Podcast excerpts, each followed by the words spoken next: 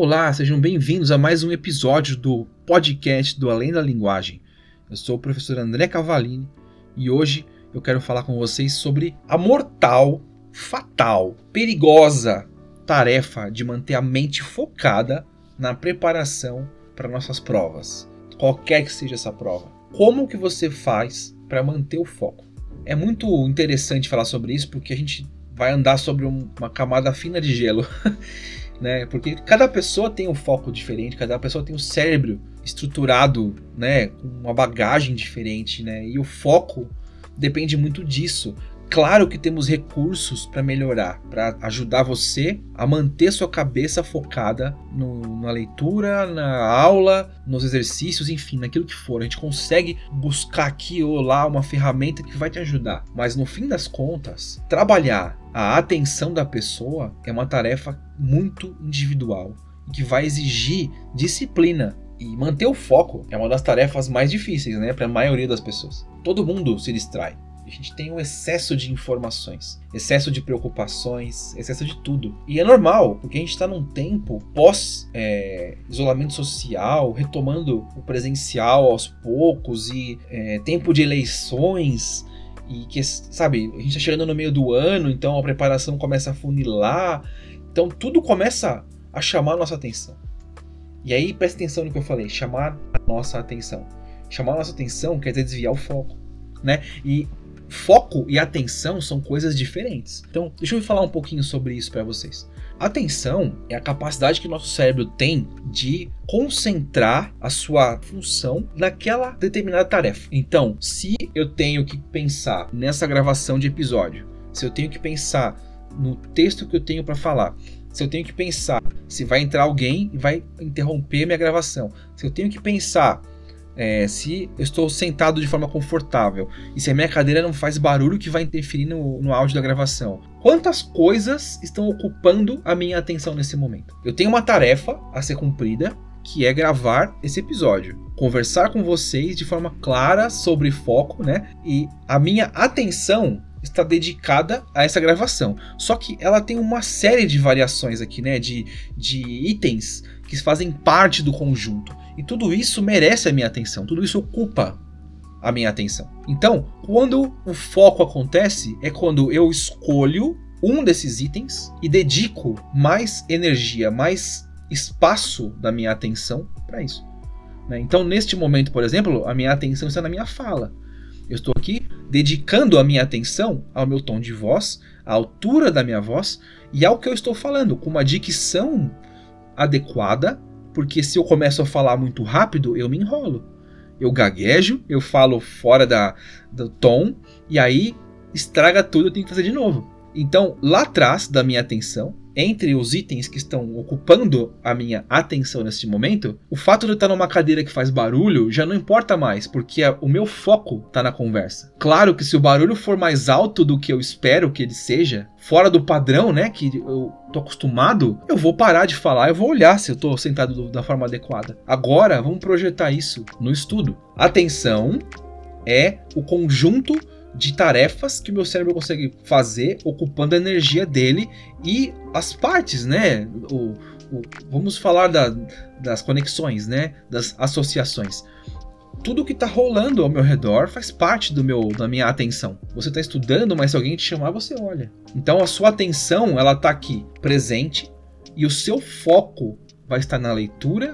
Neste momento, eu espero, né, que esteja nos seus ouvidos, na sua audição, e você esteja processando o que a gente está conversando, né, que eu tenha capturado a sua atenção, o seu foco. Mas se tocar o telefone, você vai pegar o seu foco e sair da minha voz, pelo menos parcialmente, e focar nesse outro som. A nossa atenção é uma lanterna e o foco é a luz que sai dela. Quanto mais distante do local onde eu quero iluminar, mais luz vai, mas menos eu enxergo, concorda? Quanto mais distante, menos a luz ilumina. Então, quanto mais próximo do objeto, menos a luz dissipa, mais eu enxergo. Então, a ideia é essa. A gente descobrir como deixar a nossa lanterna no lugar certo, no tempo certo, na medida certa. Então, por que é tão difícil fazer isso, né? Não preciso nem falar, né, gente? Por que é tão difícil fazer isso, né? E aí, vem uma célebre frase do mestre Yoda, para quem é fã do Star Wars. Né? O seu foco é a sua realidade. Eu fiz muitas leituras ao longo da vida, né, a respeito disso, inteligência emocional, foco. Eu tenho especialização em neurociência, fiz cursos de neurociência, posso até falar mais sobre isso depois, em outro episódio, mas o que eu aprendi? Que o nosso foco, ele didaticamente, ele se divide em três áreas principais, né? Uma é interna, ou seja, como eu me sinto, como eu estou nesse momento. Eu estou com fome, estou com sede, estou com calor, com frio, estou preocupado ou preocupada com alguma coisa. No outro, existe alguém perto de mim que está me trazendo preocupação. E aí preocupação pode ser em qualquer sentido, tá, gente?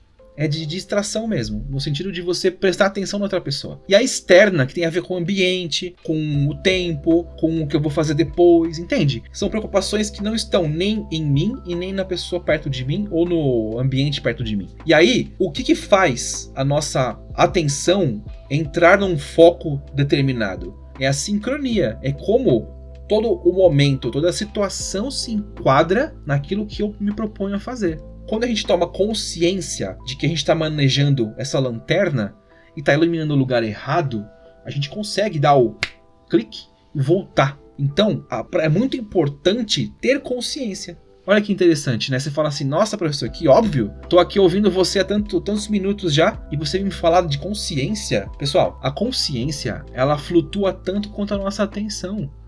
A gente divaga com muita facilidade. E quanto mais a gente estuda, mais a gente aprende, mais a gente conhece as coisas, inclusive nós mesmos, mais recursos a gente dá para nossa atenção criar associações. E a nossa memória, ela é baseada nisso. O cérebro é uma ferramenta, é um sistema que consome energia e ele existe para duas coisas. A primeira, sobreviver.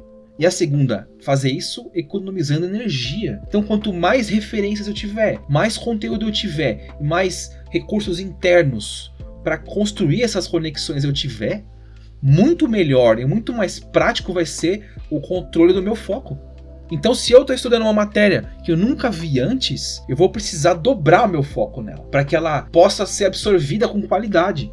Para que quando eu for fazer uma revisão, os pontos principais se reforcem. E aquela conexãozinha que estava bem frágil, aquelas sinapses novas que estavam frágeis, sejam reforçadas e se tornem conhecimento de um prazo mais longo. E aí quando vem uma questão, eu nunca fiz aquela questão, eu fico preocupado ou preocupada em dar a resposta correta e escolher uma forma de lógica, né, para poder achar no meu conhecimento, lá na minha biblioteca, a resposta. A primeira vez que isso acontece, é um perrengue, porque você tá perdido ou perdida, né? Ai, meu Deus, como eu respondo isso, tal.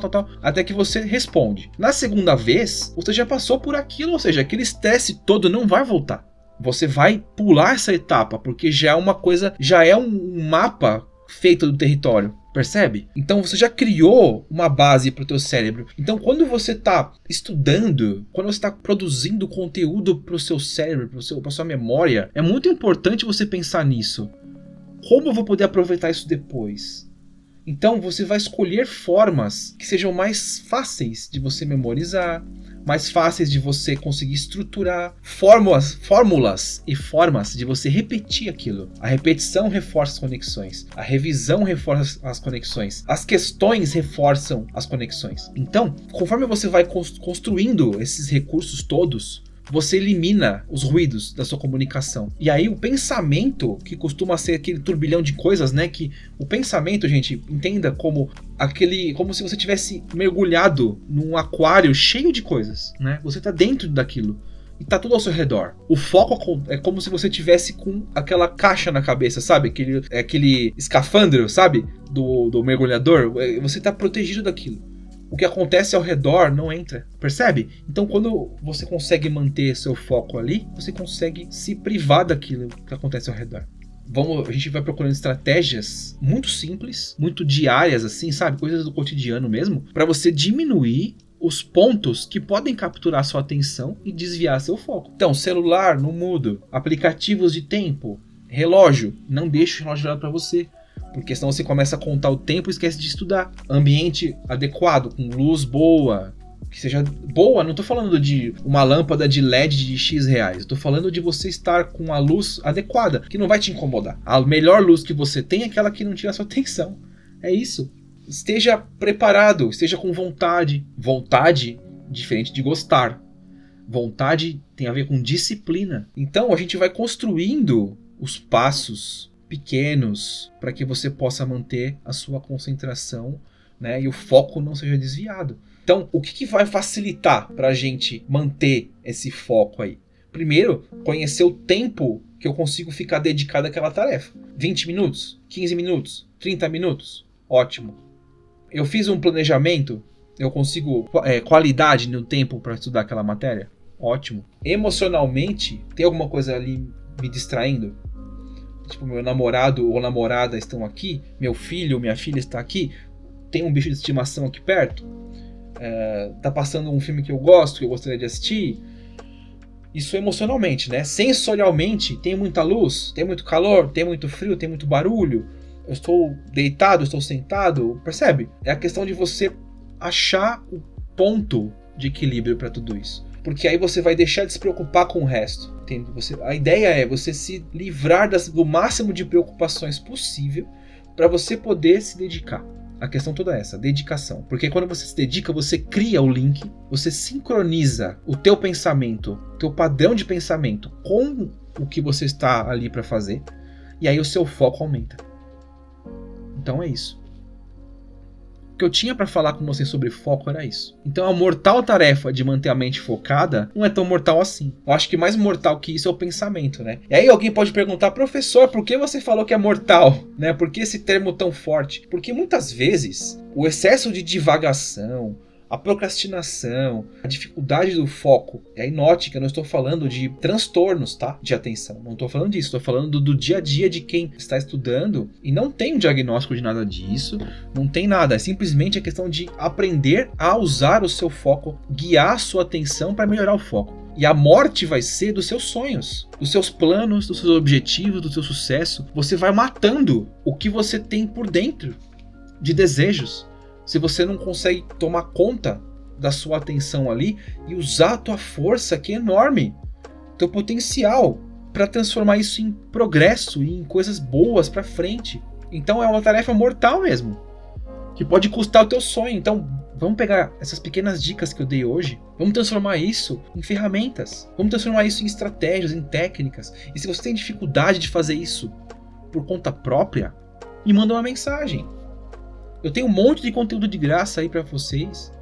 Tem um monte de gente no Instagram que é boa nisso, que pode ajudar. Coisas no YouTube. Mas eu estou aqui.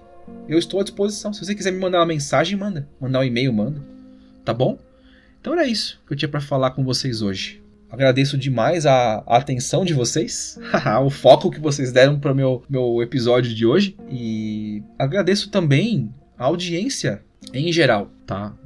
Tanto ao meu Instagram, quanto ao meu YouTube, quanto ao podcast, né, no Spotify e outras plataformas. Já estou chegando a quase 6.000 acessos aos áudios. Então eu fico muito feliz e só me motiva mais para continuar fazendo mais episódios. Tá legal? Então espero que vocês fiquem bem e que o que eu trouxe hoje possa contribuir um pouquinho para a sua preparação e o teu sucesso lá no futuro. Beleza? É isso. A gente se fala então no próximo episódio. Tchau!